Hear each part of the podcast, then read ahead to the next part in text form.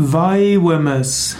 Vaiwamas ist die Bezeichnung eines Lichtwesens.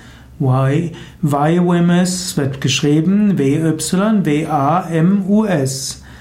Es gibt äh, bestimmte spirituellen Traditionen, die sagen, dass es eine kosmische Wesenheit gibt, ein Lichtwesen, ein aufgestiegener Meister, der seit 1984 auf diesem Planeten Erde wirkt. Er hat dann verschiedene Namen und er wirkt auf unterschiedliche Weisen. Es heißt, dass äh, Vaiwamas dieselbe Seelengrundstimmung hat wie der planetare Logos, aber eine höhere Bewusstseinsebene hat. Manche sagen, dass Vaiwamas äh, das höhere Selbst ist äh, von Sanat Kumara.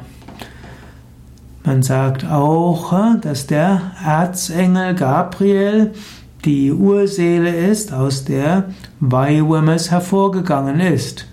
Der Erzengel Gabriel ist seit Urzeiten Verkünder Gottes.